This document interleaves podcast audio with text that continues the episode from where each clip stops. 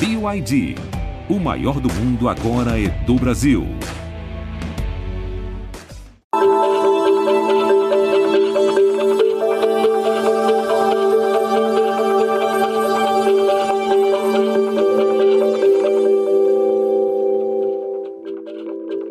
Olá, muito bom dia a você internauta que nos acompanha no G1 Bahia. Seja muito bem-vindo.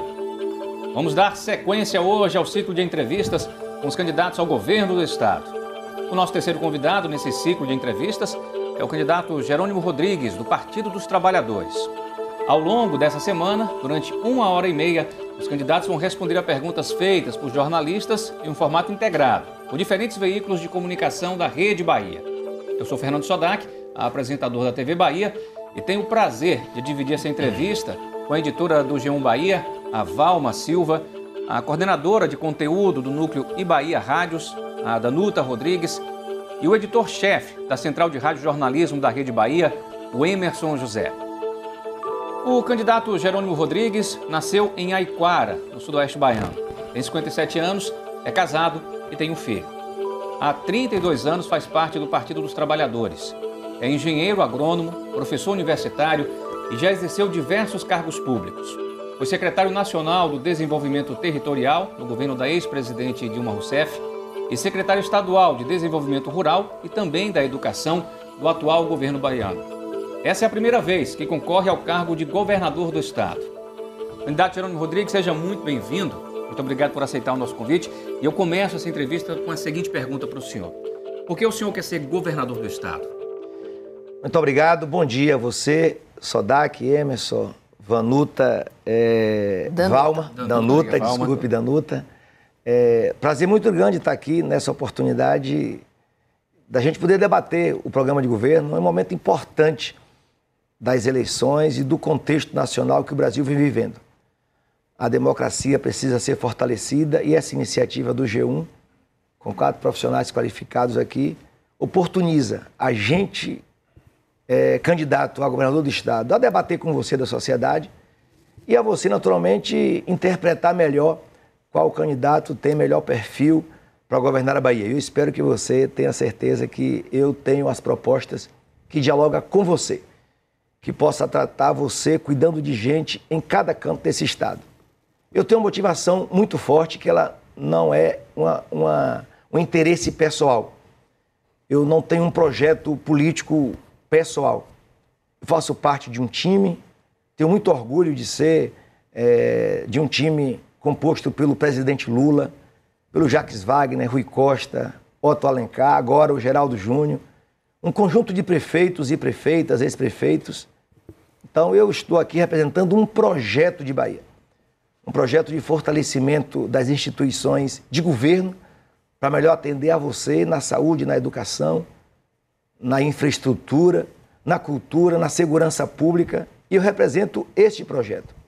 Em momento algum, vocês vão perceber no candidato Jerônimo, próximo governador, uma iniciativa de interesse pessoal ou empresarial, inclusive. Quero dizer a você que estou pronto para governar a Bahia, conheço bem a Bahia, e diferente de candidatos que dizem que estão indo à Bahia para conhecer a Bahia, eu tenho, tive oportunidades diversas. Primeiro, no governo Wagner, eu tive a oportunidade de construir com os territórios de identidade, os 27 em cada canto da Bahia, um plano de orçamento, o PPA, que é um plano plurianual, participativa, onde a gente escutou, dialogou com cada território quais as principais demandas. Depois, por duas vezes, com, com o Rui Costa, coordenei e dirigi a elaboração de um programa de governo apontando ao Rui quais as principais ações deveriam ser é, estimuladas a desenvolver o Estado, capital, região metropolitana e interior. Então, percorri duas vezes a Bahia. E depois, na condição de secretário de Desenvolvimento Rural, eu tive a oportunidade não só de ir no interior do Estado, na sede do município, mas no interior, onde estavam as comunidades quilombolas, indígenas, assentamentos, é, empreendedores do agronegócio. Percorri a Bahia com essa dimensão de tentar fortalecer o setor primário, o rural. Tão importante para a gente, para exportar alimentos, exportar celulose, exportar fibra de algodão, mas também produzir alimentos que vêm à nossa mesa diariamente. E agora, mais recentemente, eu tive a oportunidade, que eu me orgulho muito, de ter sido secretário de Educação do Estado. Uma pasta importante que transforma a vida das pessoas, transformou a minha vida, a educação. E mais uma vez, como a educação tem uma, uma ação em cada município do estado da Bahia, tem uma escola estadual ou tem a relação com as secretarias municipais de educação, mais uma vez eu tive essa condição de escutar, de dialogar, de levar ações. Então estou pronto para governar a Bahia, estou com vontade de governar a Bahia e nesse momento eu posso lhe afirmar, governar a Bahia depois de ter recebido das mãos do Wagner e do Rui uma ação tão concreta de estruturação do Estado da Bahia e mais, ao lado do presidente Lula, realmente, é só dar que eu quero dizer que eu não tinha realmente uma, uma, uma, uma, uma visão de que eu iria ser governador ao lado de um presidente que eu fiz campanha em 89, foi a minha primeira campanha no movimento estudantil, e depois daí eu percorri a política aprendendo e acompanhando desse time. Portanto, eu vou governar a Bahia em 2023 com a certeza que, em parceria com o governo Lula, com os prefeitos, movimentos sociais, eu vou cuidar bem de você. Abrindo agora o nosso ciclo de perguntas, Emerson José, do nosso Rádio Jornalismo. Bom dia a todos, bom dia, candidato, seja bem-vindo. O senhor citou logo na abertura do, do, programa, o que já era esperado, o candidato a presidente eh, Lula. Candidato, fica claro, o senhor já falou isso em entrevistas, que o seu nome sobe quando aparece o Lula como grande, grande parceiro na sua campanha.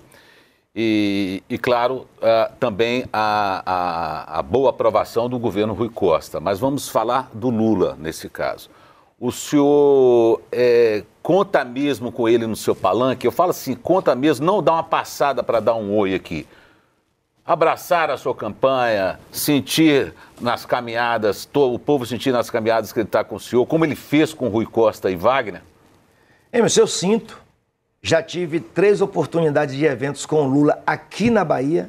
No final de março, o Lula veio para o lançamento da minha pré-candidatura. Foi o meu primeiro contato ali na condição de pré-candidato. Então ali eu já senti a firmeza pelas orientações, pelo diálogo. Nós ficamos dois dias, Emerson, com o Lula, dialogando, fazendo os apontamentos daquelas ações que eu poderia, ao longo da pré-campanha, me comprometer no meu programa de governo, e assim o fiz. Depois, no dia 2 de julho, o Lula voltou. E aí fizemos dois grandes atos públicos. Um foi aquela caminhada maravilhosa no 2 de julho, uma data histórica para a gente, da democracia, da independência da Bahia e do Brasil. E ali eu tive a oportunidade de sentir o calor do povo ainda mais intenso. Ao lado de Lula, caminhamos aquele percurso histórico do 2 de julho e depois nós descemos e fomos à Fonte Nova e ali fizemos um ato público. Foi ali que o Lula, pela terceira vez assim de forma pública, afirmou que na Bahia ele tem candidato. ainda usou um adjetivo para me qualificar como o companheiro Jerônimo.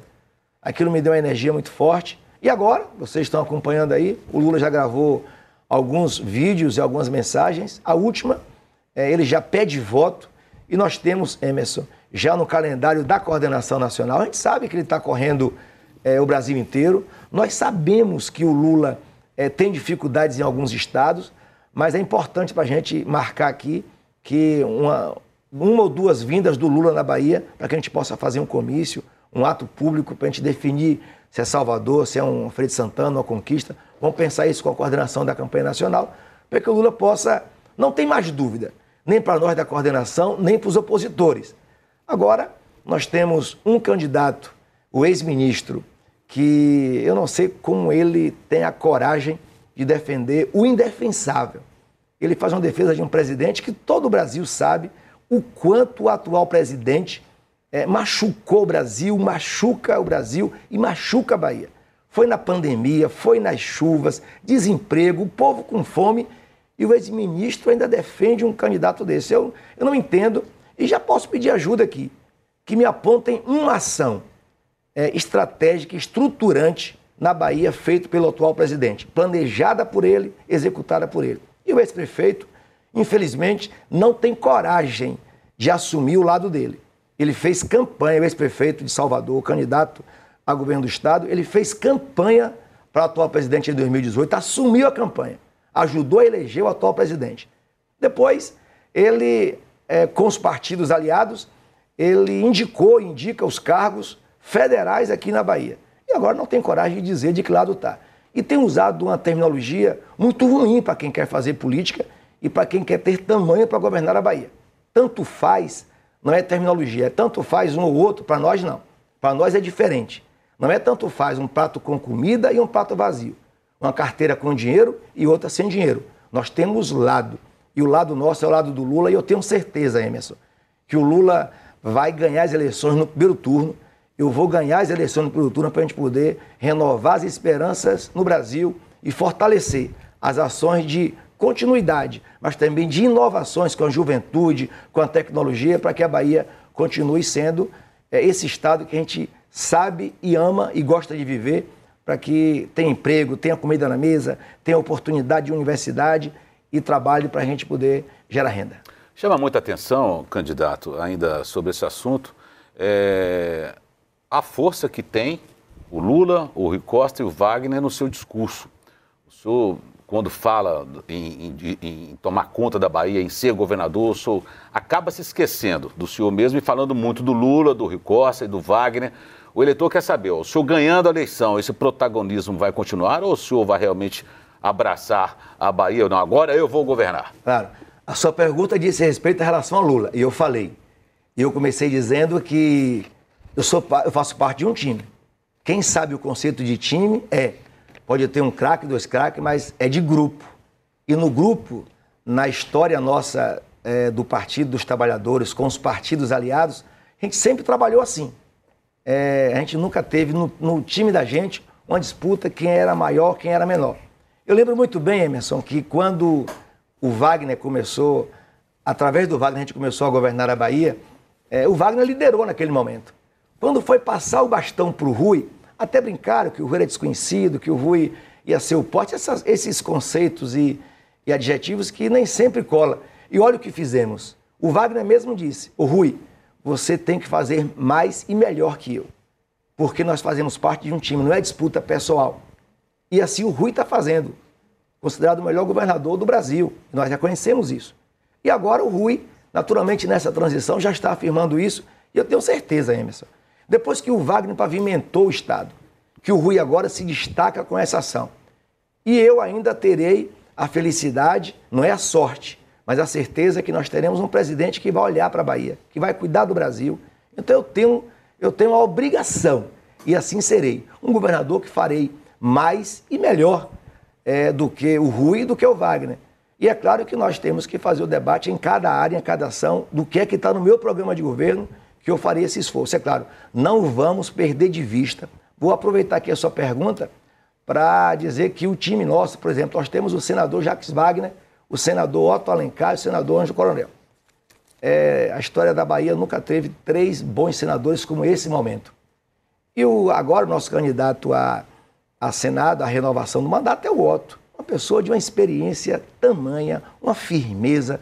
Nós vimos como o Otto se comportou é, durante a pandemia. Estou dizendo porque vou te acrescentar mais um. Além de Rui e Wagner Lula, pode acrescentar o Otto, porque eu tenho plena certeza. Eu sou professor e sei muito bem aprender. As coisas que nós dirigimos no programa de governo para que Rui pudesse ser o melhor governador, está no meu programa de governo, com a firmeza que ele tem.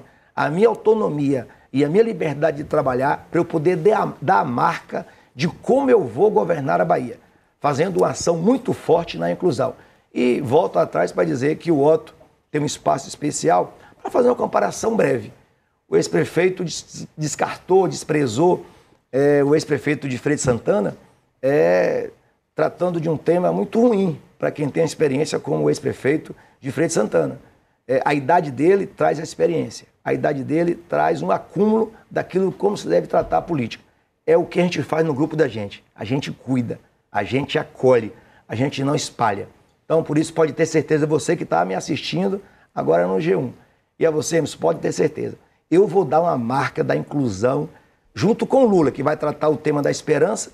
Na Bahia, nós vamos eliminar aquelas ações que desmotivam a juventude, que desmotivam o povo da Bahia a gerar renda, a trabalhar, a gerar cultura. Portanto, eu darei uma marca com a minha cara, mas com a cara da Bahia e com a cara desse time. Vamos agora do G1 Bahia. Bom dia, candidato. Bom, Bom dia, dia, a todos. Bom dia, Valma. Candidato, se Lula não for eleito, como o senhor pretende fazer para se articular junto ao governo federal para conseguir trazer melhorias aqui para o nosso estado? O governador Rui Costa tem falado que isso tem sido um desafio na atual gestão. No seu plano de governo cita que isso tem sido, que a Bahia tem sido vítima de um boicote do governo desde 2018. Se Lula não for eleito, como o senhor vai fazer para superar esse desafio? Tá. Vamos, pegando esse conceito de time, nós posso pegar de grupo, de cultura, qualquer coisa, para entender e interpretarmos melhor essa relação de que nós fazemos parte, como aqui agora. Nós temos quatro entrevistadores que, naturalmente, têm uma expressão forte de como dialogar com o público e comigo. No caso específico do Lula, o que é que um time faz? A gente nunca entra no jogo esperando que vai ter a prorrogação e o pênalti. A gente joga para ganhar no, no tempo regulamentar. Eu estou jogando assim, o Lula está jogando assim, para nós ganharmos no primeiro turno as duas eleições, no Brasil e na Bahia. Estamos tratando, correndo, eu estou muito esperançoso, Valma. É, o que nós estamos fazendo agora, o que vimos na pré-campanha, elaborando o nosso programa de governo, nos deu uma confiança muito forte das plenárias nossas. Foram mais de 40 plenárias entre cada território e aqui na região metropolitana em Salvador.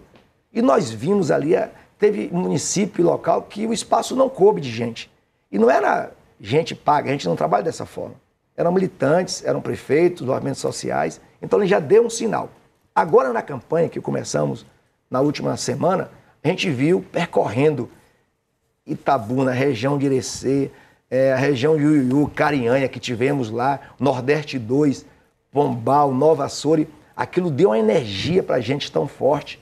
Portanto, a gente está com um ambiente favorável, com a presença dos movimentos. Fizemos uma plenária anteontem das mulheres que o comitê não coube. E são mulheres que estão à frente da campanha, as, as candidatas a deputada federal, estadual e suas militantes. Então, nós estamos no jogo administrando, pagando pelo turno. Agora, é claro, o jogo da política possibilita isso, você tem razão. Tá? Então, é, nós não trabalhamos a possibilidade de não governarmos com Lula. O Brasil não pode ter a postura do tanto faz. Esse presidente que está aí para nós não serve. Não é para a Bahia apenas, é para o Brasil.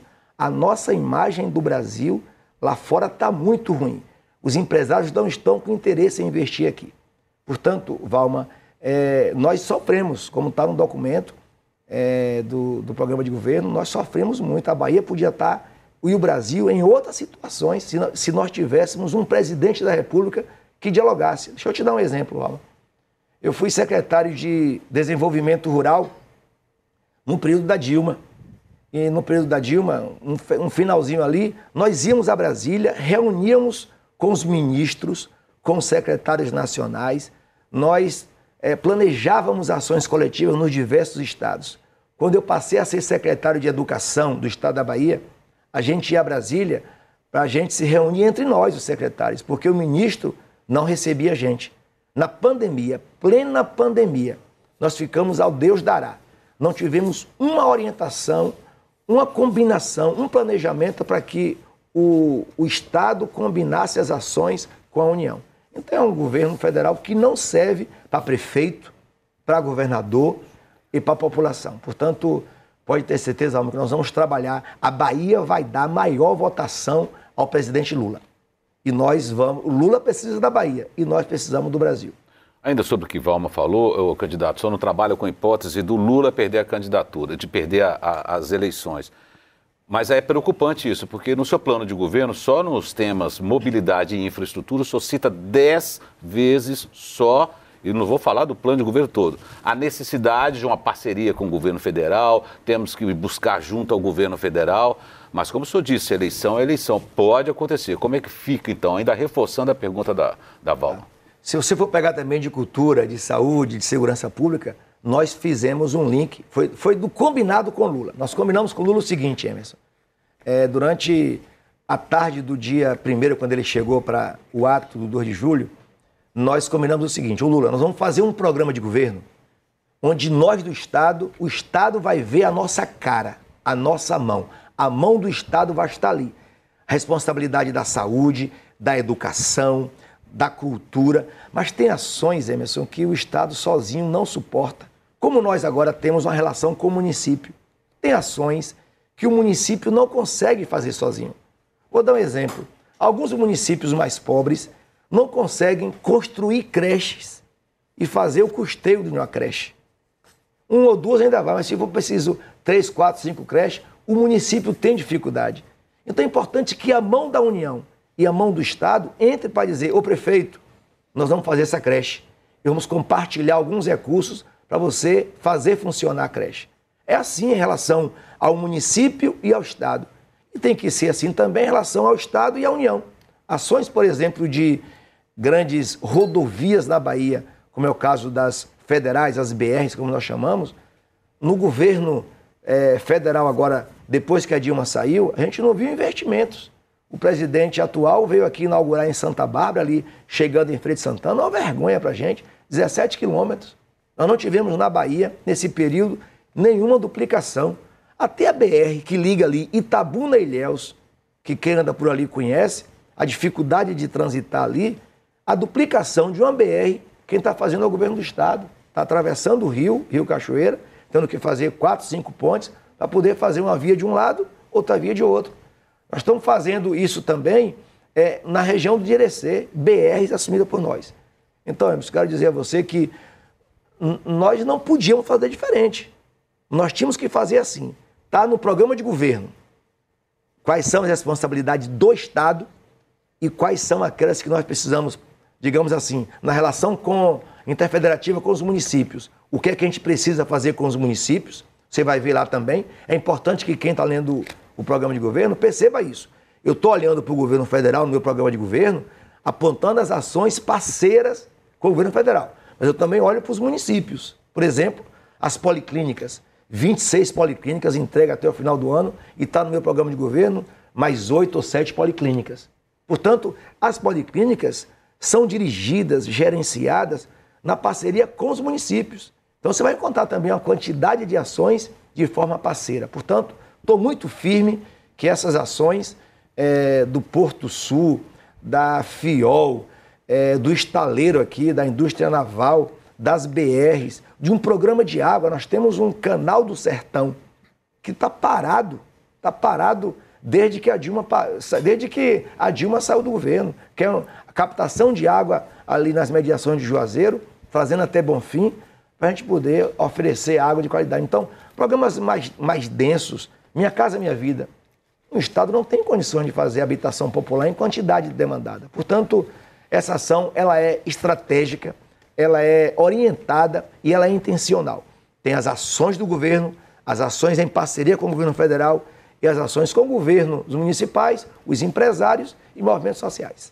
Nós já temos aí 23 minutos dessa nossa sabatina. Eu quero introduzir agora o tema educação pasta, que até pouco tempo o senhor comandava e eu começo agora com a Danuta do Ibaía.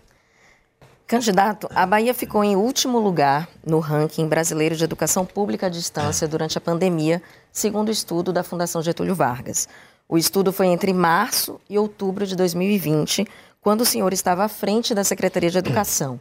O que é que aconteceu? Por que, é que a Bahia foi tão ruim nesse sentido, ao contrário de estados como o Ceará, por exemplo? Danuta, essa é uma pergunta que, se, se vocês não me regularem, eu, eu falo até final do dia, que é um tema.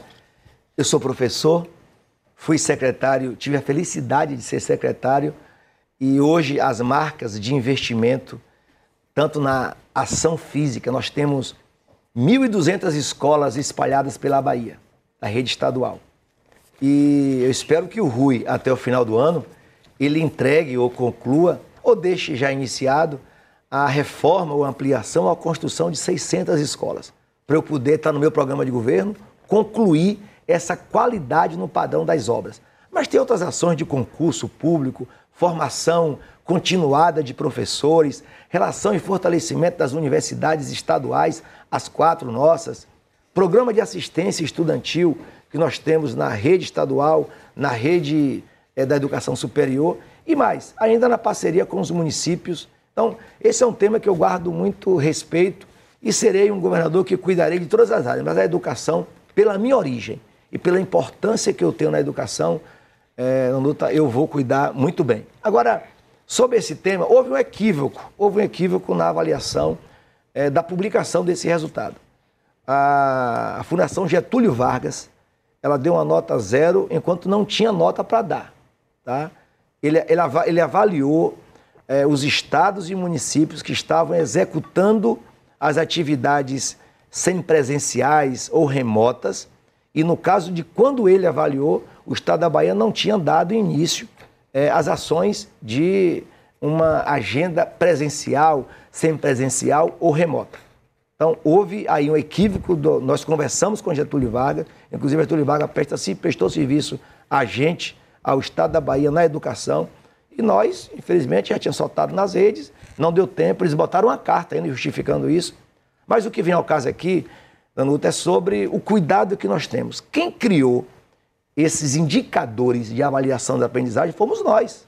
O PT, governo federal, nós não tínhamos indicador de avaliação. Os estados e municípios e a federação investiam na educação, mas não monitoravam os indicadores de avaliação. Nós tivemos a coragem, em 2005, de criar um indicador que avaliasse a aprendizagem. Porque senão não teriam como é, é, investir mais recursos ou poder monitorar, orientar uma formação de professores, orientar na universidade a formação inicial dos professores. Portanto, nós temos é, é, é assim, uma, uma certeza que nós criamos. E quando foi criado isso, o Brasil inteiro, Danuta, teve dificuldade de pegar os indicadores. Tanto é que os indicadores hoje de municípios e de estado que estão numa melhor performance batem ali 4, 5, 6%. É, desculpe, a nota 5 ou 6 que não é a nota que nós queremos. Ninguém quer uma nota dessa. Tá? A nossa nota de 3,2, quando eu peguei, estava 2,8, 2,9, colocamos para 3,2 na minha gestão. Agora vai sair o um novo resultado do IDEB, esse mês de setembro. A expectativa que nós tivemos, inclusive na pandemia, é de que a gente vai galgando elevação nessas aprendizagens. E eu tenho certeza que o que nós fizemos na pandemia foi a, a melhor saída para nós. Nós encontramos um Estado brasileiro sem acesso à internet. O Brasil não tem um bom acesso, somente na região do interior, é, nas zonas rurais, nos distritos. Nós não temos um estudante, para você ter noção, Danuta, 400 mil estudantes, estou arredondando os números, de uma rede de 800 mil estudantes, a família está no CAD único, a família está recebendo uma bolsa presença que nós pagamos é, mensalmente para ajudar na comida. Então essa família não tem nem comida direito. E nós, é, a pandemia forçou o Estado brasileiro a ir para uma, para uma estratégia que nós não encontramos. Então, se nós naquele momento, naquele momento inicial, nós tivéssemos percorrido a ação do remoto, nós deixaríamos 400 mil estudantes para trás. O que é que fizemos? A escola não perdeu o vínculo com os estudantes mantiveram ações por WhatsApp. Nós imprimimos material naquele momento e mandamos para a casa do estudante. O estudante, vocês se lembram, nós criamos um vale alimentação estudantil de 55 reais. Isso fazia com que a mãe ou o responsável, o estudante, tinha que ir na escola para poder fazer cadastro, pegar material e monitorarmos aquilo. Então, é, os investimentos que nós fizemos nesse período vai ter efeito nos próximos. Educação é assim. É igual alguma doença. Eu tomo remédio não cura na hora, tem um tempo de efeito. Eu tenho certeza, Danuta, que essa relação que está no meu programa de governo, é na educação eu destaco três ações para melhorar isso. Uma é a política de assistência estudantil. Nós temos que garantir aos estudantes pobres uma condição de que ele permaneça na escola. Não é só entrar na escola. E o Bolsa Presença vai ser é, aperfeiçoado, porque é um dinheiro na conta todo mês dos estudantes da família do estudante, a gente vai acrescentar a esses estudantes um tablet com internet, para que ele possa melhorar sua, seu acesso tecnológico. Nós vamos garantir a esses estudantes programas de saúde, para que ele possa ter exame de vista, exame bucal, os próprios cuidados com a saúde. Então, e nós temos um programa que estudantes que menstruam, nós não tínhamos isso, a dignidade menstrual. Muitos estudantes que menstruam não iam na escola no período, naquele período de menstruação, porque tinha vergonha, tinha medo e não tinha condições entre comprar um pão, comprar um feijão e comprar um absorvente, a família não tem muita escolha. E, a, e as pessoas que menstruam na rede estadual, hoje recebe. Eu fico muito contente quando vejo nas escolas que eu, que eu frequentava, até quando era secretário, você vai no banheiro da, feminino e tem lá um kit com absorvente, além daquele kit que ele leva. Então, são programas que nós temos que dizer assim, olha, não é só entrar na escola, é entrar e a gente garantir que o estudante não tem que sair. E a educação no tempo integral é essa oportunidade. Ele chega de manhã, faz uma refeição, vai para a sala de aula, almoça, faz atividades de reforço escolar à tarde, ele pratica esporte, pratica cultura. Então, a gente cerca o estudante com um ambiente cuidadoso, um ambiente de segurança e um ambiente proativo. E ele, ao final do curso, se ele quiser, ele pode escolher uma educação profissional e ele vai sair com uma, é, um certificado de educação profissional e a chance de emprego. Porque nós temos, quem faz educação profissional, tem um programa chamado Primeiro Emprego. Ele já sai dali é, fazendo pelo menos dois anos com carteira assinada, recebendo salário, plano de saúde, vale transporte e tendo da carteira assinada uma experiência. Então, esse cerco da Nuta vai continuar sendo feito. A parceria com os municípios é importante. Só mais uma coisa, me permita. Quando o estudante chega no nível médio, para ficar três anos, é muito pouco tempo a gente poder fazer uma correção do que ele vem acumulado.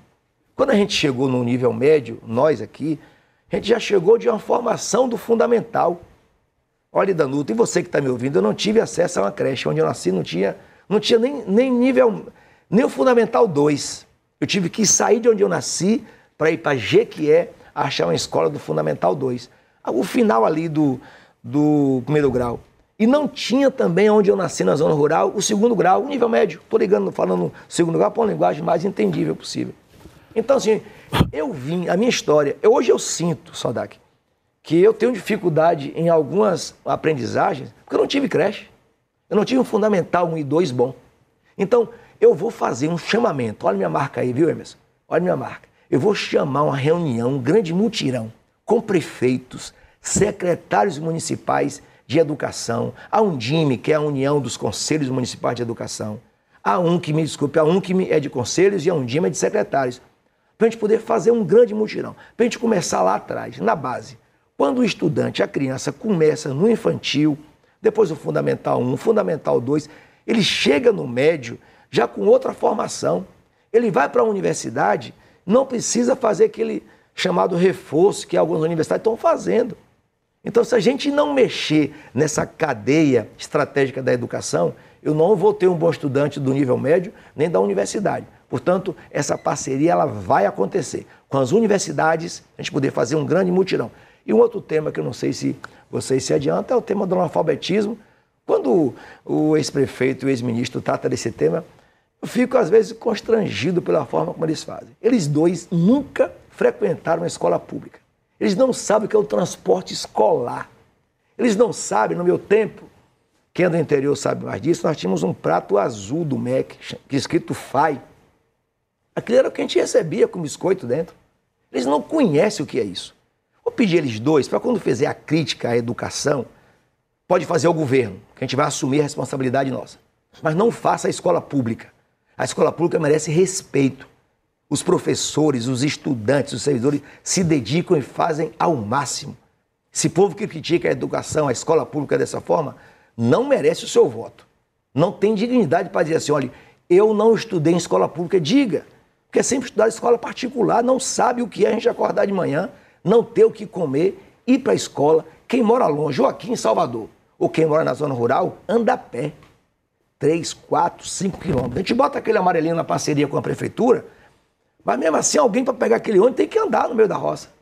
Então a gente quer deixar um compromisso para que a escola do campo possa ter educação do campo, ter respeito, é, ter uma escola de qualidade, e eu teria a parceria dos prefeitos e de vocês, do meio de comunicação, para fazer um grande mutirão para a educação baiana. É, secretário, ah, no ano que vem vai ser implantado o novo ensino médio. Como é que foi a preparação na sua pasta até agora? Como é que está a previsão no seu plano de governo para a implantação disso? E principalmente, em caso de mudança de governo, esse novo ensino médio que está sendo desenhado, ele vai ser implantado ou vai haver um novo redesenho? Só dá que esse é um, é um modelo nacional, não foi o Estado que criou foi uma política nacional para, de uma certa forma, existem críticas. Posso dar um exemplo de críticas. Eu sou crítico é, no aspecto de gestor, eu entendo disso. E posso dar um exemplo do que existe a crítica aberta sobre isso, que é sobre algumas áreas, por exemplo, a sociologia reage, que reduziu a carga, que deixou fluida, é, a presença de algumas áreas, filosofia, geografia. Então nós temos que fazer as correções. Mas a intenção, ela é uma intenção boa, no sentido de uma formação mais ampla possível. Então os estados, o Conselho Nacional de Secretário de Educação, o CONSED, que eu fiz parte, a gente trabalhou muito nesse período com o Ministério, mesmo tendo um ministro que não atendia, mas área técnica a gente conversava bastante. E para você é, mexer no, nesse novo ensino médio, que é justamente você que está me acompanhando, que não tem obrigação de saber o que é isso, são adaptações ao modelo de ensino que, segundo as concepções, trazem a evolução em algumas áreas, na formação completa do, do, do profissional, do cidadão. E o Estado está preparado nesse momento para isso? Não, nenhum Estado para aquele momento está. Por isso que o plano dizia a médio e longo prazo. Que nós temos que, primeiro, primeira ação, é um diálogo forte com as universidades, porque é a universidade, Sodac, que forma o professor. Então, assim, o, a pessoa é professor de matemática. O ensino que foi ensinado até agora para o professor de matemática precisa ser adequado. Porque não é aquela caixa de matemática. A matemática interage com diversas áreas. A formação nossa, até então, ela é muito fechada, ela é muito hermética. Por isso mesmo, você tem que mexer no currículo da formação. Olha a gente o que sofreu agora com a pandemia. Pegou-se uma pandemia e quando disseram, nós vamos utilizar uma aula é, remota. Aí, irmão, pegou todo mundo, porque nós não sabíamos, nós professores, e eu sou professor, nós não tivemos uma carga horária na universidade para me formar para uso de tecnologia. Então você imagina, a pandemia nos ofereceu a possibilidade de avançar na tecnologia, mas nós não tínhamos essa base.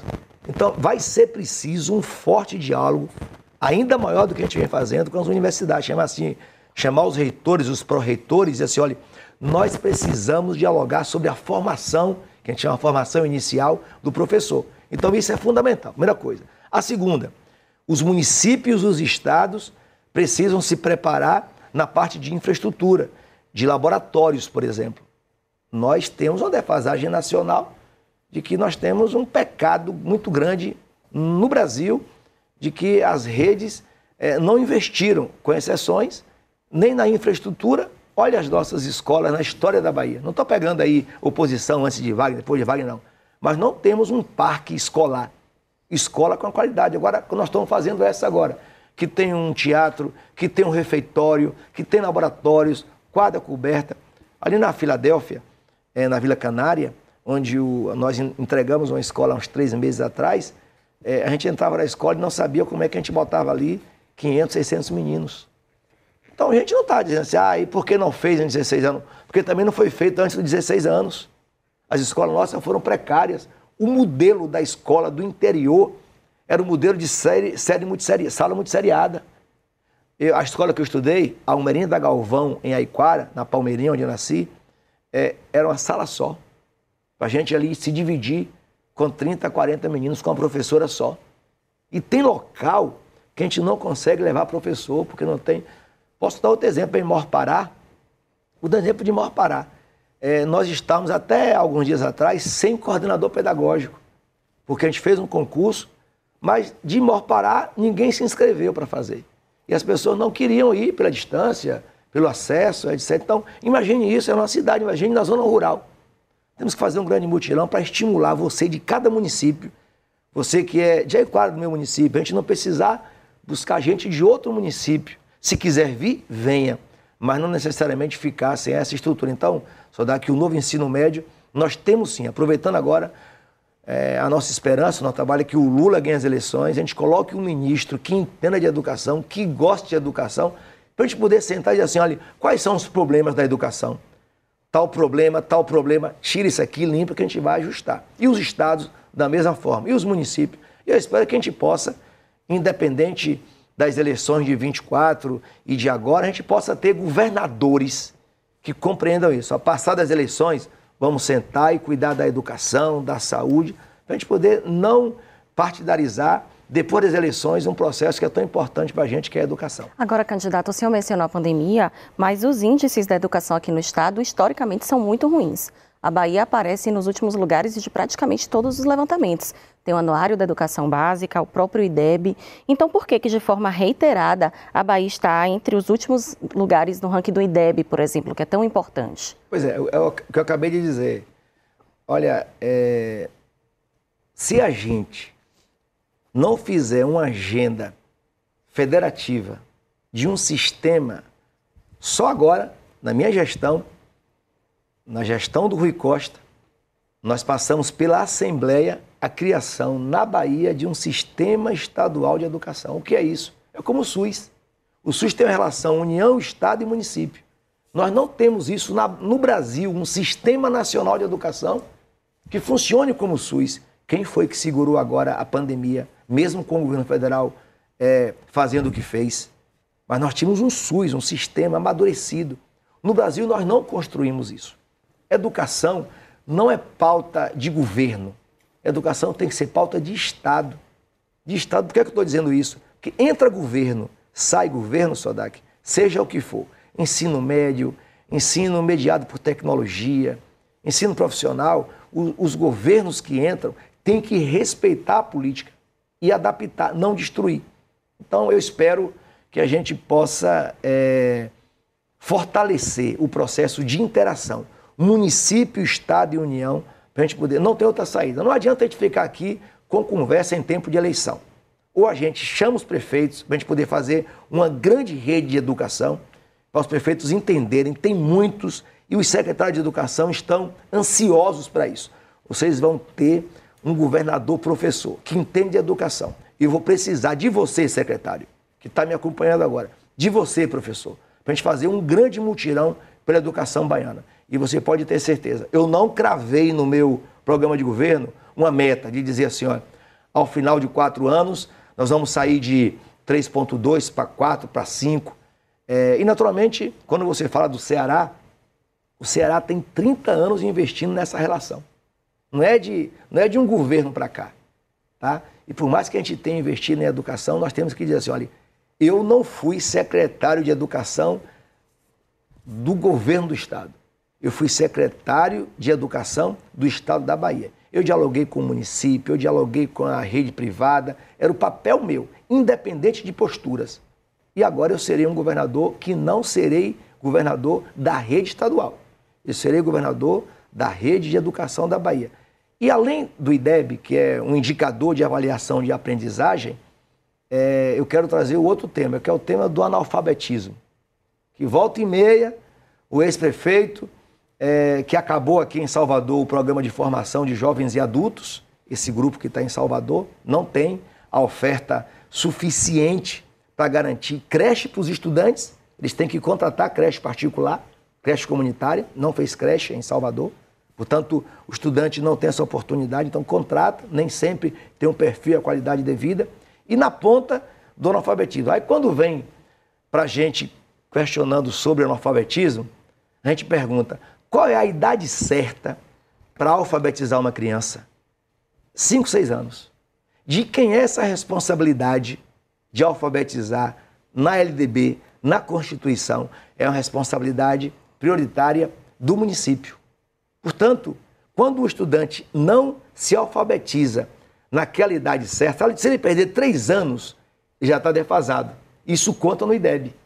Conta e joga para baixo o IDEB. Então, o IDEB da rede estadual, do ensino médio, do segundo grau, ele paga uma conta porque cá, cá embaixo nós perdemos essa oportunidade de alfabetizar. E depois a nota, a avaliação. O estudante faz uma prova, ele tira uma nota, aquela nota é contada para o IDEB. Então, se eu entendo que a gente tem que começar na base igual à saúde, a saúde pública precisa ter na unidade básica de saúde os primeiros socorros, os primeiros atendimentos. Então, Pode ter certeza, você me acompanhando, pai, mãe, estudante, professor, gestor municipal, chamarei você nos primeiros dias do meu governo para uma agenda intensiva de educação, para a gente poder ter orgulho ainda mais do que nós temos da educação baiana. Candidato, vamos falar sobre agricultura agora? Candidato, a Bahia é o quinto estado com maior desmatamento no Brasil. segundo o relatório anual do MAP, no MAP Biomas, por exemplo, área desmatada de 417 hectares por dia, o que equivale a mais de 400 campos de futebol, representando um aumento de 43% em relação ao último relatório. Não sabe nem como começar a limpeza do fogão? O banheiro tá precisando de um belo trato? O tênis que era novinho sujou depois do show? Cif Limpeza Milagrosa salva. Ele remove 100% da sujeira difícil, sem esforço, em mais de 100 superfícies. Por isso, quem conhece, ama. Parece milagre, mas é Cif. Sete municípios baianos estão na lista dos 50 que mais desmataram no ano passado, todos no oeste do estado, onde a atividade agropecuária é muito forte. Quais as estratégias que serão adotadas pelo senhor em prol do meio ambiente, caso seja eleito, tendo em vista que o Estado tem o agronegócio como uma das principais atividades econômicas? Danuta, esse é um tema que, mais uma vez, assim, não dá para dizer, mas esse candidato só fala do governo federal. Não temos como dialogar alguns temas se não for nessa dessa unidade com o governo federal. Nós temos que ter um rigor na lei e depois no cumprimento dela. Nós temos que ter um sistema nacional de proteção ao meio ambiente que dialogue. Agora eu quero me comprometer aqui, Danuta. Primeiro, eu, quem me conhece, sabe, você que está me conhecendo agora aqui pelo G1, vai ter oportunidade de conhecer e sabe que eu sou do diálogo. Nós não podemos colocar é, agendas importantes para o Estado e para o país como sendo contraditórias, muito embora alguns momentos existam, ninguém é ingênuo. Mas nós aqui celebramos, vocês da, da imprensa, quando a gente diz assim: olha, a Bahia quebrou mais uma vez o recorde de produção de grão, a gente fica celebrando. O Estado brasileiro, o Estado da Bahia e os municípios celebram porque é uma maior circulação de dinheiro, de receitas na União, no Estado e no município. A gente fica bem na fita internacional quando diz, olha, o Brasil exporta alimentos, o Brasil é, exporta matéria-prima do setor primário.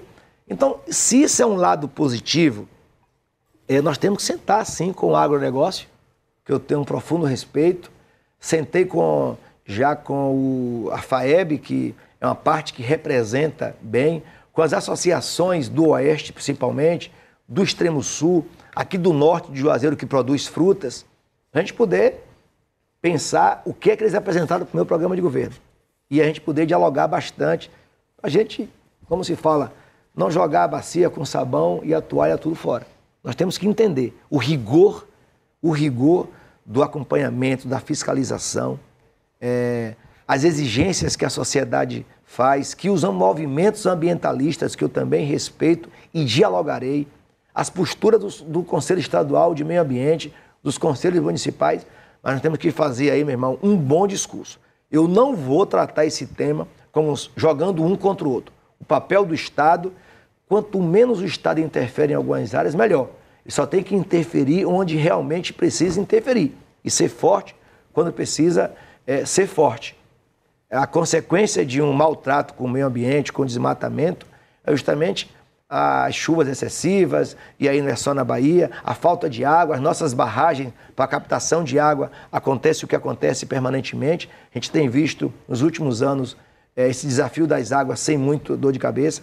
Mas aí, Danuta, quero dizer a você que está me ouvindo que você terá um governador do diálogo, fazer uma agenda de concertação, para que aquilo que couber ao Estado, no seu papel de fiscalizador, parceria com a ALBA para fazer a legislação e com os movimentos, nós faremos, você pode contar comigo. Candidato, ainda sobre o agronegócio, até para a gente fechar e partir para a segurança pública, é, a gente vê o momento que a Europa passa, né? Queimadas na Espanha por causa do calor, na, na, em Portugal, na França. É, é um momento que o agronegócio pode é, aparecer mais forte ainda, principalmente aqui na Bahia. E atualmente o governo do qual você fe, o senhor fez parte é, é, pensa assim também? Olha, Emerson, primeiro, para você que está me acompanhando aqui agora, é importante fazer essa, essa diferença. O papel é, do agronegócio e da agricultura familiar. E eu fui de uma pasta, que fui secretário da agricultura familiar, mas dialoguei permanente com a SEAG, que é a agricultura é, patronal, a do agronegócio, de uma forma harmônica. O Estado não pode absorver uma postura sem tratar a situação para que ajude o Estado a desenvolver. Qual é o DNA básico do agronegócio? É produzir para exportar. Isso é o objetivo central. É o agro voltado para o negócio. Tá? Então, se a gente tem, por exemplo, no extremo sul, a produção forte de celulose para exportação, de plantio de eucalipto. Nós temos agora chegando muito forte as frutas, o café. No oeste, nós tínhamos muito forte a intervenção do movimento do agronegócio com grãos, com milho, com soja, é, para exportar. Mas agora já está chegando a fruticultura. Já se produz é, o cacau, até o cacau já está se produzindo é, fora do ambiente da Mata Atlântica. E ali aparece o algodão, por exemplo, inclusive algodão já é, de cores diferenciadas de acordo com a indústria. E se chegar aqui, só para fechar o exemplo, no norte, nós temos a fruticultura. É, ao, ao largo do Rio São Francisco, a uva, por exemplo, manga, melão, melancia. Então tem um papel estratégico. O que é produzido aí é de contrato para exportar. Quem, quem são as mãos? E é ruim pelo contrário. Nós vamos fortalecer isso. As mãos que alimentam o povo baiano, o povo brasileiro, que bota a comida na mesa, a cada 10 quilos de comida que vem à nossa mesa, 7 são da agricultura familiar. Então também tem um papel importante de produção. Então esses setores têm que trabalhar de forma combinada, respeitando o meio ambiente, respeitando a lei trabalhista, respeitando a saúde do trabalhador. Feito isso, nós só temos a ganhar. Tá? Agora, é claro, a nossa pauta de exportação, estou falando de Estado para o país, de Estado para outros países, ela tem que ser alimentada. E nós temos uma boa referência em fruticultura, por exemplo. Nós exportamos para outros estados da Europa, para os Estados Unidos, é muita fruta. Nós queremos ampliar isso. Temos que sentar com o setor e ver quais são as condições. O que cabe ao Estado e o que cabe à União. Vocês devem ter observado aí, o Lula pediu o programa de governo dele na semana passada para fazer uma correção no TSE, porque tinha um termo que o agronegócio pediu para combinar e ele aceitou a combinação. Refez lá duas linhas no programa de governo para que o setor se sentisse contemplado. Aqui na Bahia, eu está no meu programa de governo é, em relação, já que você perguntou do agronegócio, eu quero falar da agricultura familiar, porque assim, a Bahia, ao longo do seu, do seu, da sua história, importou, importou muitos produtos que vêm que vem a cesta básica à nossa mesa. É, por exemplo, a Bahia continua comprando frango, continua comprando ovos de galinha do Espírito Santo. Tá? É, a gente, a Bahia ainda compra, ainda importa para o nosso, é, a nossa tristeza, importa farinha de mandioca. A gente compra mandioca. Então, nesses meus quatro anos, nós vamos fazer uma agenda intensa. Tem algumas, algumas culturas não dá para se prometer aqui para dizer que é eleição. Não adianta essa conversa do ex-prefeito dizer que vai fazer isso, faz aquilo, porque ele não conhece nem uma enxada. Foi pegar uma enxada um dia desse aí, é numa obra, e não sabe como é a frente. Então, não conhece. É melhor que ele pegue a assessoria dele para poder orientar como é que tem que trabalhar isso. Por exemplo, uma cadeia de carne de frango não se conserta em menos de, de 8, 10 anos. Tá? Só para concluir. E uma cadeia de mandioca, que, é, que agora com a Embrapa, que é a empresa do governo federal que produz ciência para isso, essa cadeia, ela, a gente pode plantar a mandioca e colher com oito, nove meses. Então é possível que em três anos melhore a situação. Mas algumas cadeias têm que se fazer o imediato, curto prazo, para já dentro de um prazo de começar a ganhar, mas com certeza será um próximo governo que vai colher essa situação nossa de exportar para fora do estado e do país, mas também abastecer o mercado estadual, o nosso mercado. Candidato, já estamos quase entrando para a nossa última meia hora. A gente tem muitas perguntas, então quanto mais rápidas as respostas... É porque são temas palpitantes, né? Só daqui. Na medida são temas bons. do possível, claro. O senhor começou pelos temas bons. Mais rápidas, na medida do possível, melhor, porque a gente acaba trazendo Vamos lá, mais eu me comprometo, me comprometo. Vamos falar agora de segurança pública com a Valma. Candidato, no seu plano de governo, o senhor fala em aprimorar a premiação por desempenho policial, atualizando valores e aperfeiçoando critérios. Quais são esses critérios? Qual seria esse percentual de reajuste? Essa pergunta é importante porque muitas vezes a população acha que essa premiação é dada para o policial que mais mata, né? sobretudo considerando que a polícia baiana é considerada a mais letal do país, de acordo com a rede de observatórios de segurança. Entendi, Valma. Entendi, agradeço. Esse é um tema importante. É, só para você que está me acompanhando, não interpretar como a Valma disse que alguns entendem, e é isso mesmo, podem pensar nisso. Mas como você perguntou anteriormente, o que fazer para a gente melhorar os indicadores da educação? Só para comparar com isso.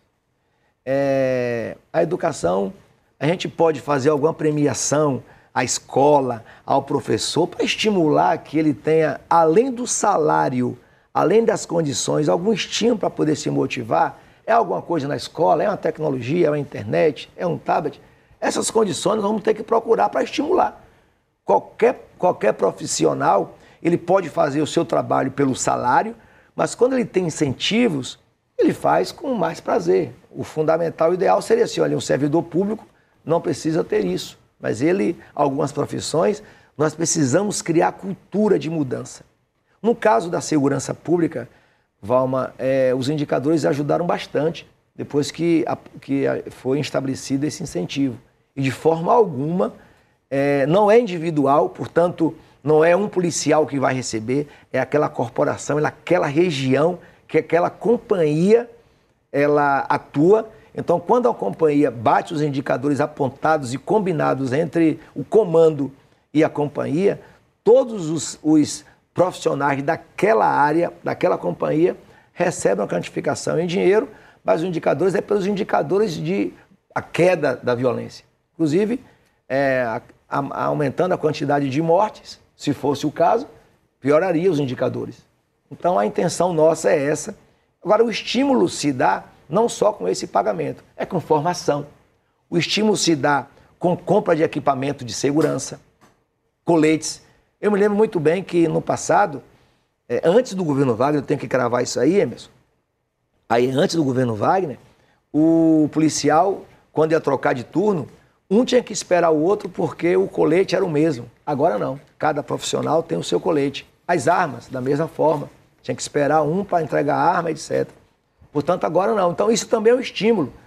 É, eu espero que dê tempo o governador Rui Costa é, fazer a licitação e já fazer umas aquisições. Tivemos com a Secretaria de Segurança Pública ouvindo sobre isso, mas está no meu programa de governo. Se o Rui iniciar, tudo bem, se não, eu farei, que é viaturas com blindagens, é, para que a gente já possa também dar um incentivo para que o policial possa fazer. Então, você perguntou sobre o incentivo financeiro que cai na conta no período combinado mas há outros incentivos também ao redor que permeia a segurança pública para que a gente possa ter um profissional. Eu tenho muita referência, ouvido muita referência boa, acompanhado é, os indicadores nossos e nós temos uma boa polícia militar, bons profissionais. Me solidarizo, inclusive, quando o ex-prefeito e o ex-ministro trata a segurança pública desrespeitando, inclusive, o bom profissional. Inclusive, é um profissional como a gente, um professor ele é tem uma vida normal. Um policial não tem diferença. Ele tem conta a pagar, ele tem filhos, ele tem casa. E às vezes, quando se coloca nessa avaliação, não se reconhece o valor que tem o policial, é, o profissional da área de segurança pública. Mas, candidato, a Bahia liderou o número, o, o, ranking de mortes violentas no Brasil nos três primeiros meses deste ano, segundo o levantamento do monitor da violência feito pelo portal G1. Né, foram 1.326 mortes no estado. É, me parece um pouco até contraditório, uma vez que, por exemplo, o jovem negro é a principal vítima do Estado. Né? E aí estamos falando de uma premiação para policiais. Como que o senhor pretende, caso seja eleito, lidar com essa questão, com a letalidade da polícia né? e a redução das mortes violentas que acontecem no Estado? Só para complementar a pergunta de Danuta, candidato, essa pesquisa da Rede Observatório de Segurança, que coloca a Polícia Militar como a mais letal do país, aponta que todas as vítimas eram pretas. Tá. É...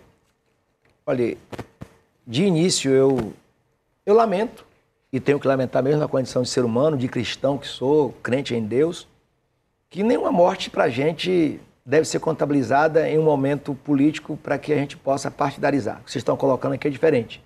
É uma preocupação, é um chamamento para que o Estado brasileiro, o Estado da Bahia e a corporação e a segurança pública possa tratar isso com a delicadeza que existe. Tá? E, portanto, a lamentação tem que acontecer, mas a lamentação vindo com ação concreta.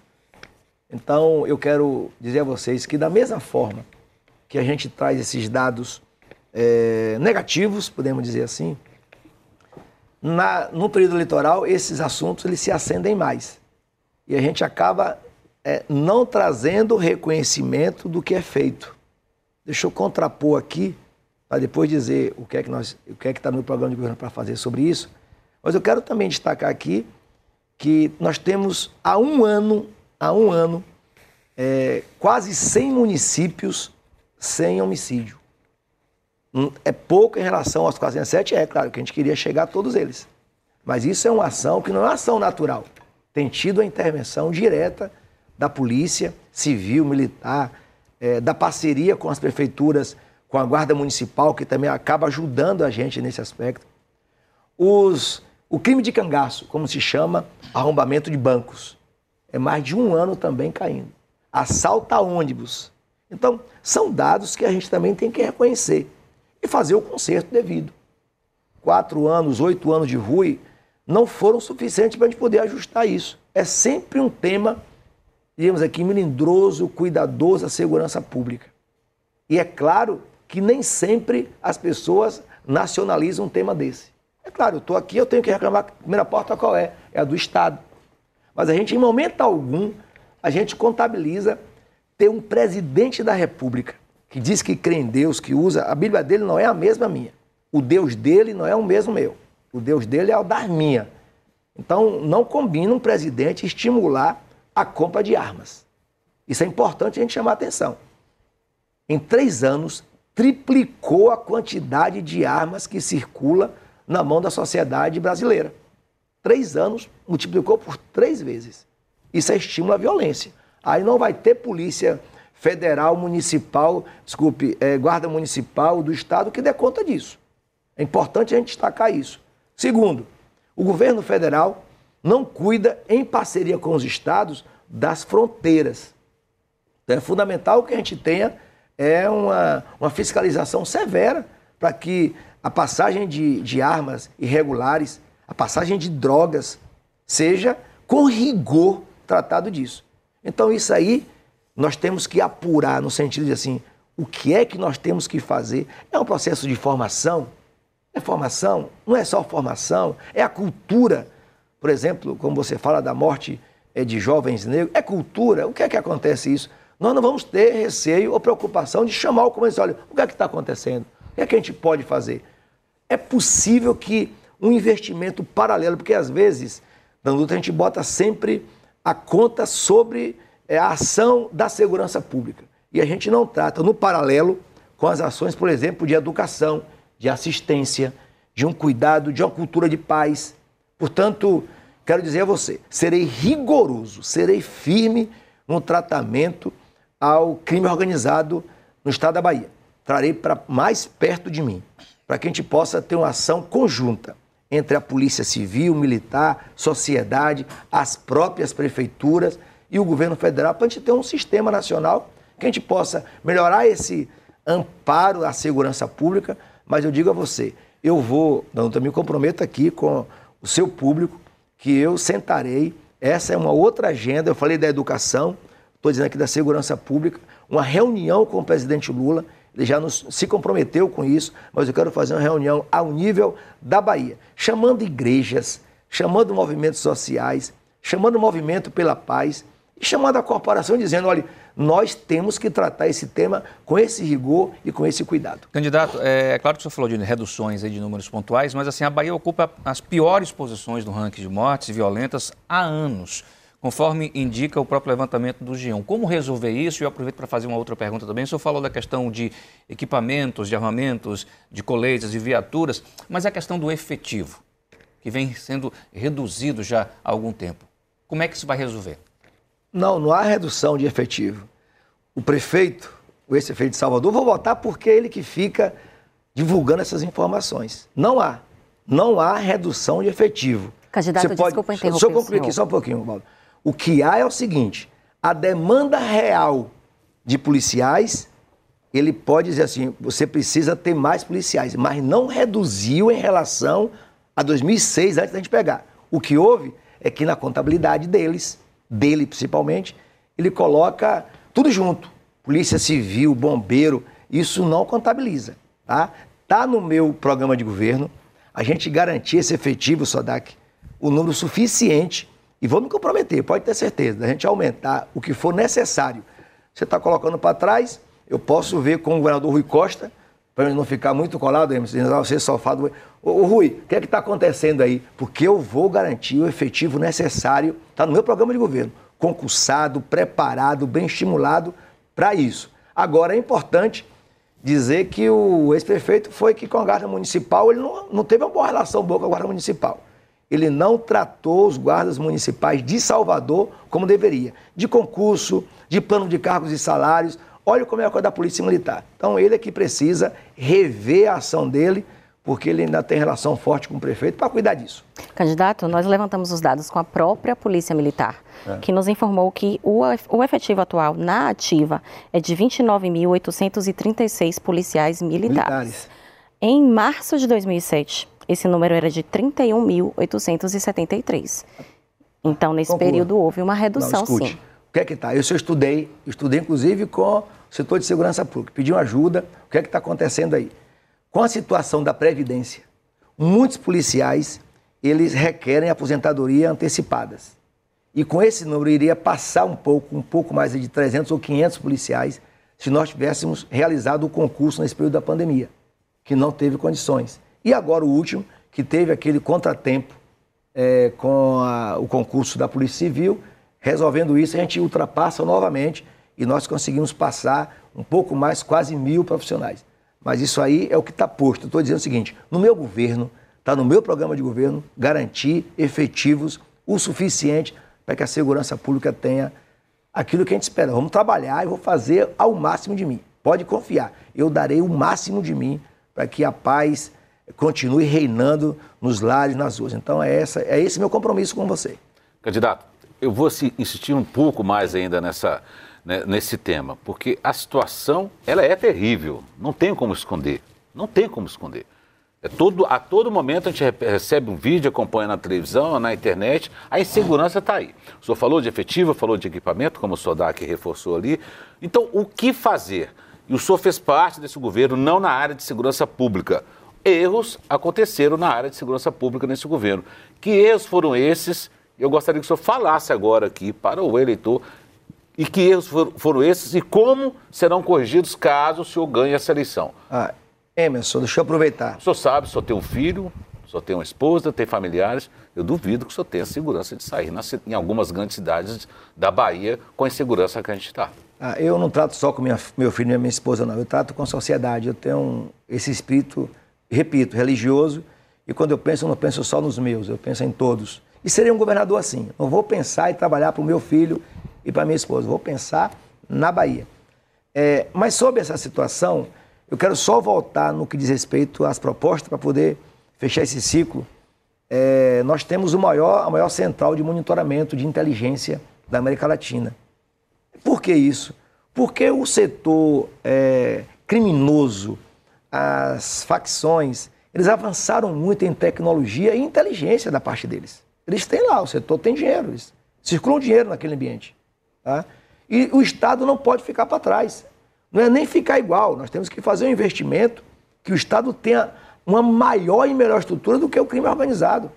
Se eles planejam, a gente tem que planejar dobrado, se antecipar. E para isso fazer a prevenção. A tecnologia, é, a gente combate muito esses crimes. E toda essa, essa, essa, essa quantidade, esse vigor no crime, uma parte dela é em relação ao, ao uso de drogas, à circulação de drogas, de armas. E a gente tem que se antecipar a isso. Então, inteligência, tecnologia e formação.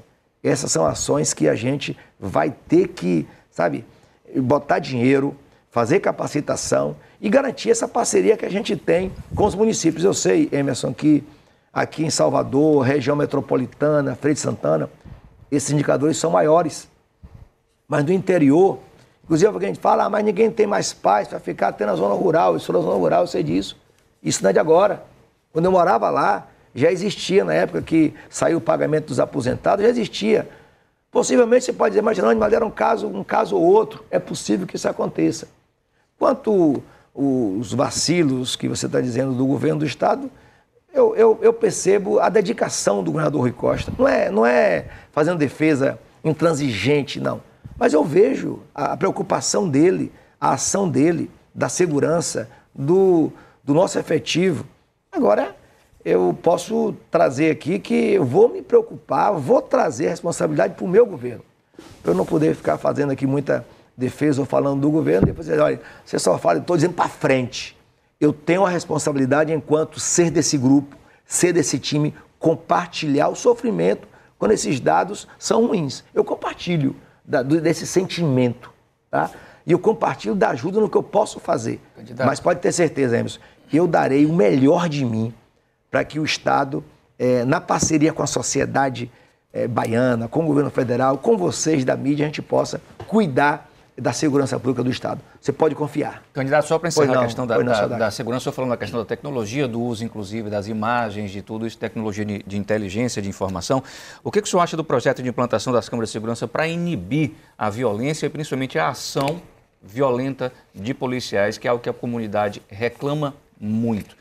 E principalmente assim, a gente sabe muito bem que esse projeto já estava no atual governo, mas o prazo de implantação já foi alterado duas vezes, se eu não me engano. O que, que o senhor acha da implantação das câmeras no fardamento Entendi. dos policiais? Sodac, qualquer serviço público, qualquer um, na saúde, na educação, na segurança pública, ninguém é contra, muito menos eu que sou servidor público, a transparência do servidor público. Se vocês aqui do setor privado, a sociedade já acompanha, imagine é um servidor público. Então não tenho crise com isso.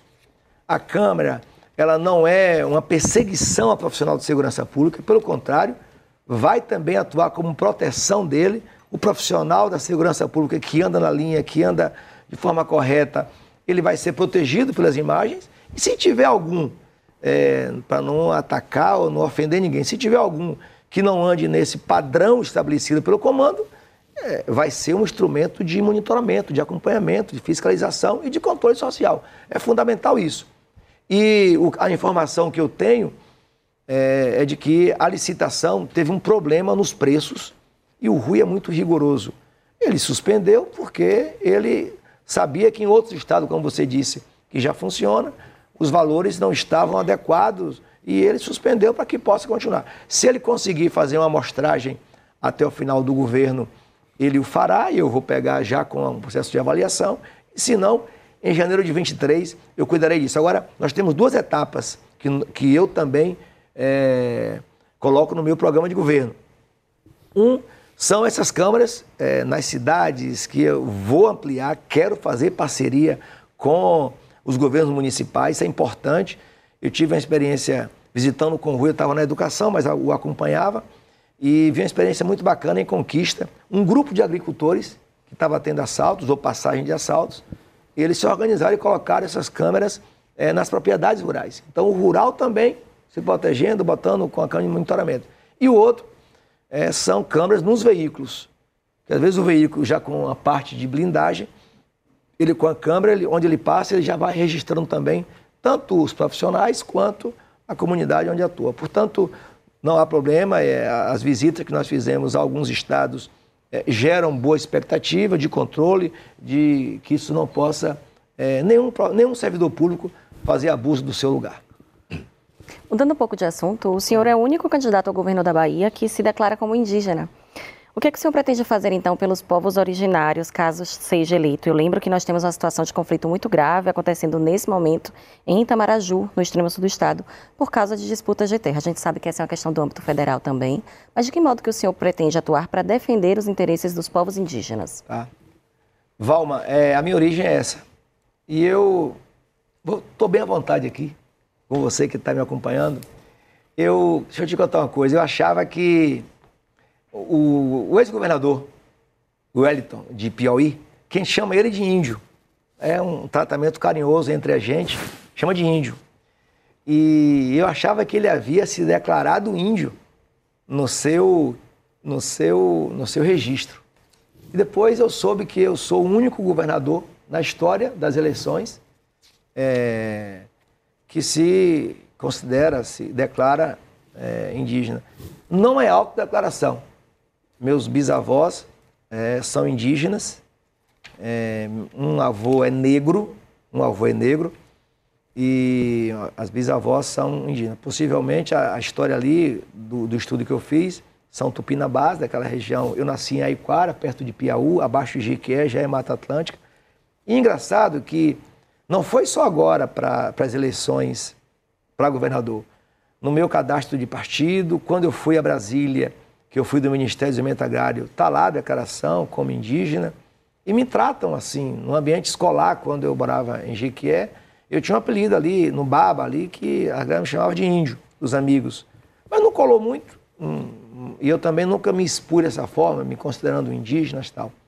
É, eu tenho, independente dessa minha, é, é, desse meu reconhecimento, eu tenho, isso não dá voto, porque os indígenas não têm essa população tão grande, foi dizimada no Brasil inteiro, e, portanto, é mais uma referência do que eu carrego na minha origem, na minha história. Mas é, eu terei esse compromisso com os povos originários, os quilombolas. Eu quero fazer uma agenda específica para cuidar dos povos indígenas, dos, dos pescadores, dos ribeirinhos. É, e assim a gente poder, assim como os idosos, as pessoas com deficiência, eu vou chamar uma agenda intensa das pessoas com deficiência. Pode saber disso. É, algumas áreas talvez requerem da gente um pouco mais de pressa. O autismo. Deixa eu dizer uma coisa, eu não sou dessa área. E eu não conhecia muito o autismo. E a, nos últimos períodos, por conta da escola, eu convivi com muitos estudantes autistas. E os pais me procuravam e eu comecei a aprender.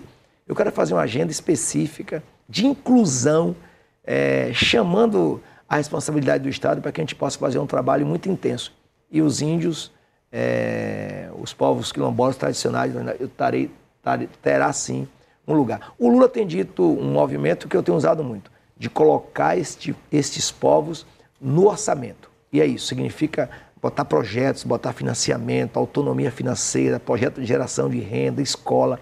É isso que eu estou tratando. Candidato, em seu plano de governo, a... desculpa, só Vamos falar de saúde, falar de saúde. Há apenas uma menção ao Plan Serve, onde o senhor cita que pretende fortalecer o atual sistema, sempre buscando assegurar o melhor atendimento médico aos servidores e seus dependentes. Sabemos que o Plan Serve é alvo de críticas tanto dos beneficiários quanto dos médicos, por exemplo. Né? Atraso de repasses, para os beneficiários, atraso nas consultas, enfim, é uma, uma crítica generalizada dos dois lados. De que forma o senhor pretende, de fato, resolver esse problema, caso seja eleito, uma vez que dentro do seu plano de governo, um, um, um tão específico, né, é, tem apenas uma menção em relação ao Plan Serve? Tá. É, o próprio G1, é, Danuta, quando faz aquela avaliação de governadores e de prefeitos sobre programa de governo, eu depois eu entendi, eu gosto muito, acompanho muito essa avaliação. Como eu fiz o programa de governo, eu monitorava com a equipe lá sobre essas ações que vocês acompanham e olham, leem, estudam. E eu percebi ali que o que vocês monitoram não é só o que está no programa de governo. Às vezes o candidato fala aqui, vocês anotam, se comprometeu, fez ou não fez. Eu gosto disso. Às vezes é um card, é uma matéria em um jornal. Eu estou muito atento a isso é, no segundo mandato do Rui, a gente já começou a cuidar disso, para poder observar. Isso é importante, acho muito legal isso. É, sobre o aspecto da, do Plan Serve, o que está lá, eu já. É, inclusive é importante esse, debate com a imprensa, porque a gente já cuidou de, se for o caso, a gente sentou ontem para reescrever. É, o, vocês pediram um pronunciamento para a gente, a gente enviou, eu já me pronunciei em relação a isso. Eu entendo o Plan Serve, estou dizendo isso porque eu vou me comprometer com algo mais ainda com o Plansev. Posso até é, dar aqui a, a, vocês o furo, porque se não tiver o tamanho que vocês esperam, eu entendo o Plansev como um patrimônio do servidor. Tá? É, o, o, o, servidor precisa de ter esse amparo, como, como inclusive um incentivo ao cuidado da saúde. É, no, no, no, meu plano, naturalmente, se não tiver tudo escrito, como está tão claro no que ficou posterior ao trabalho que vocês fizeram, é, a ideia é a gente interiorizar. Nós temos 501, quase 502 mil vidas é, filiadas ao Plan Sev. 500 e, 501.600, me parece, é, associados ao Plan Sev. Então, é uma população significativa. Uma das coisas é a gente interiorizar ainda mais esse atendimento. Qual a dificuldade que eu, estudando, entendi? É que nem todo canto do interior nós temos a, a oferta é, de clínicas e hospitais para fazer o contrato, para fazer a vinculação dessas empresas para atender.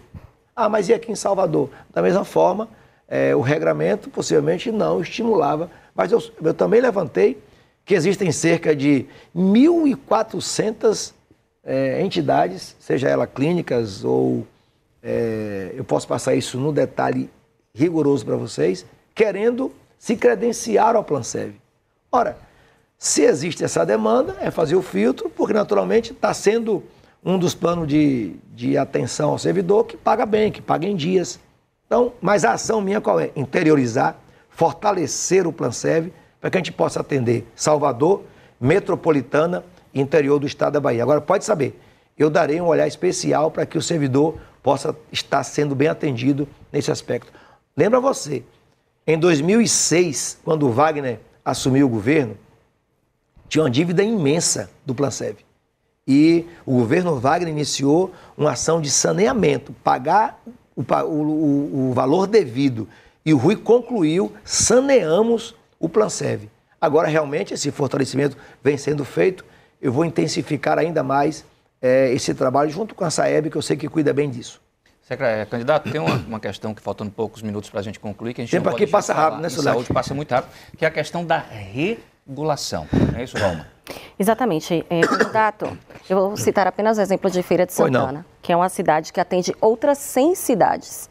A média é de 40 pessoas na fila em Feira de Santana esperando por uma vaga hospitalar. Esse é um dos maiores problemas que os baianos enfrentam hoje. De que modo que o senhor pretende agir para acabar com essa fila da regulação da Bahia, que é conhecida até como fila da morte, né? Ah. É, eu me preocupei muito quando estava escrevendo o programa de governo, porque esse é um tema que me interessa. E me interessa, primeiro, pela minha origem. De onde eu vi, estou dizendo um caso concreto meu. Para poder assim, olha, é, é, ele está falando da boca para fora. Não, eu estou trazendo uma história minha. Todas as vezes que nós, no município de Aiquara, ou já morando em Jequié, onde eu passei minha adolescência, minha juventude, etc., nós precisávamos de hospital e falava no, no hospital é, de o Prado Valadares, que é o hospital estadual, era um sofrimento. Era fila de ambulância, era indicação política e os que não tinham condições financeiras, acontecia isso. Ora, naquele tempo não tinha uma imprensa organizada para poder controlar, divulgar, denunciar isso. A gente sofria, morria e acabou. Foi o governo, é, no Jacques Wagner, que criou-se uma estratégia a regulação foi uma maneira da gente poder dizer assim, olha, tem alguém precisando de um tratamento em Jequié. E aqui está tudo cheio. Tem algum lugar na Bahia que a gente possa levar? Era essa a tentativa da regulação. Organizar essa demanda para que as pessoas não ficassem aguardando o leito do hospital ali no Pau do Valadares, ou quem é de feira no Crédito Andrade, para a gente poder, ou o Bião em Alagoinhas, para a gente poder atender a pessoa. Então, a tentativa, ela é correta, ela é acertada. Agora, é claro, não tinha uma rede de hospitais. Olha qual foi o resultado do governo Lula, do governo Rui e do governo Wagner. 20 hospitais construídos, 26 policlínicas. E às vezes a regulação é porque não foi feito um tratamento na prevenção. Então, é, me, me permita, Valma, dizer o seguinte: no meu programa de governo, além de fazer funcionar os hospitais que Rui entregou ou estão entregando, não foi suficiente é, para a gente poder fazer rodar no ritmo que precisa em todo o canto da Bahia. No programa de governo, quando eu coordenei os dois, está lá escrito nos dois: a saúde vai chegar mais perto de você. Nós já temos tratamento de câncer que não tínhamos. Por exemplo, no Oeste, nós não tínhamos. As pessoas vinham de lá para cá. Nós não tínhamos tratamento desse serviço em Juazeiro. Problema de coração.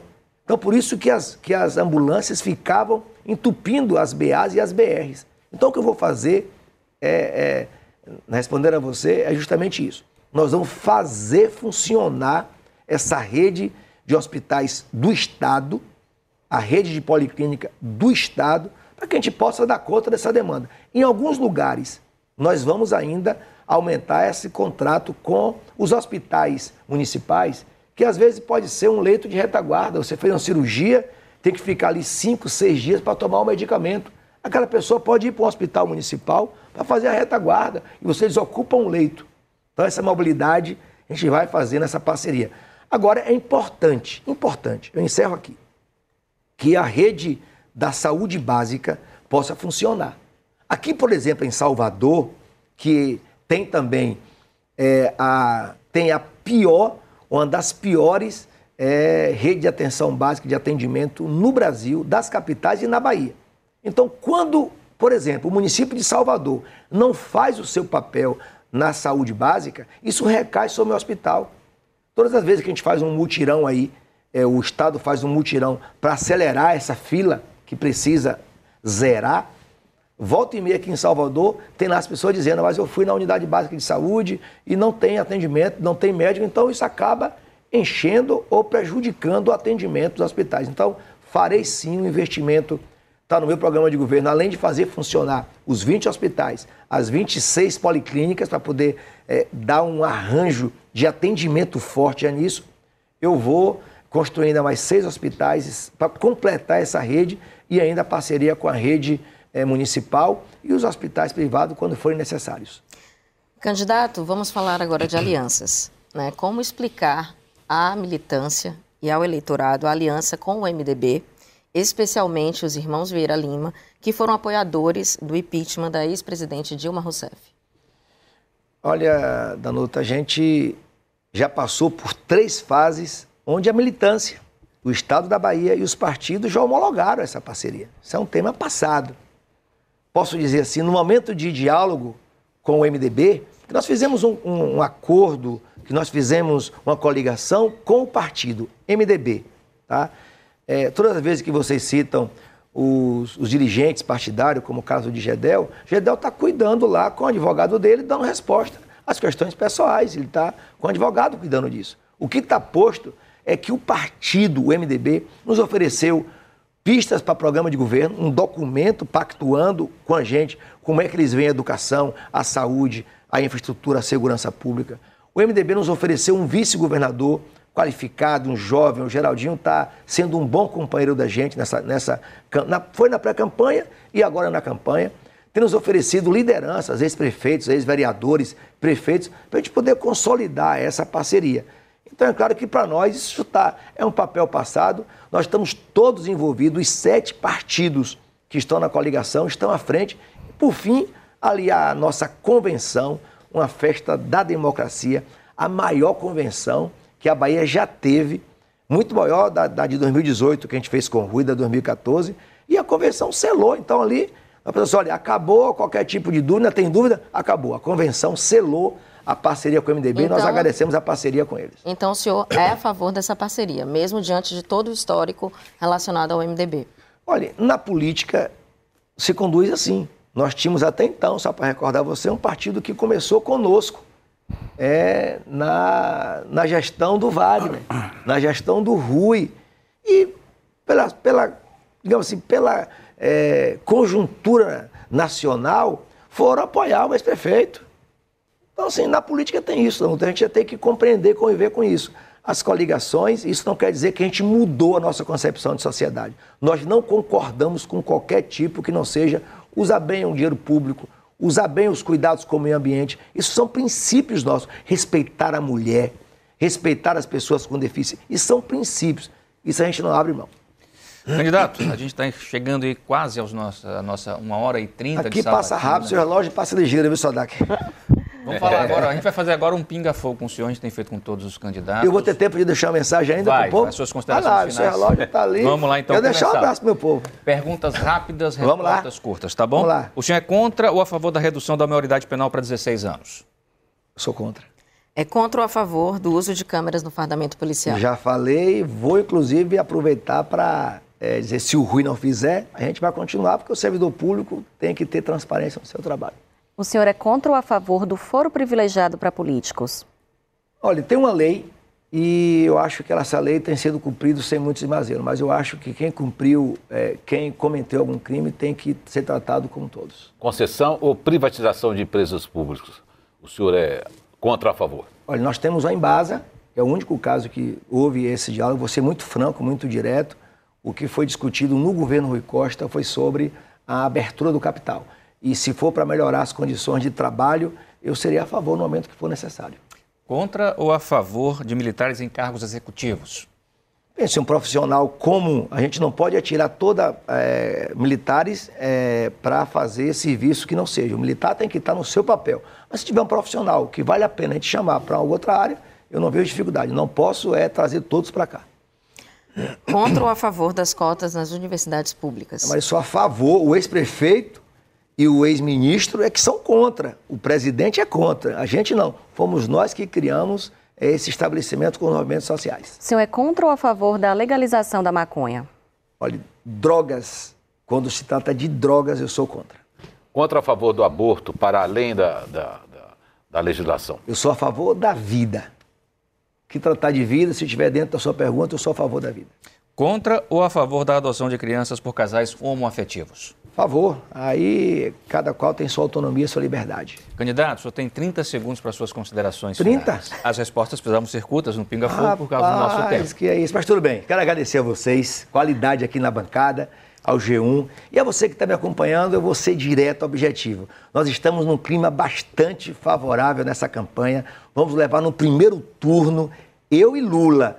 Mas para isso é preciso você se envolver comigo dia 2 de outubro, vote Lula presidente 13, Jerônimo governador 13, Otto senador 555 e mais. Escolha um deputado desse time, um federal, estadual, para a gente trazer a esperança de volta e cuidar bem do povo da Bahia. Muito obrigado e um beijo para você. Obrigado, Emerson José, obrigado, Valma, Danuta, obrigado ao candidato Jerônimo Rodrigues, do PT. E amanhã o nosso entrevistado será o candidato Kleber Rosa, do PSOL. O horário você já sabe, às 9 horas da manhã, ao vivo, aqui no G1 Bahia. A gente está te esperando.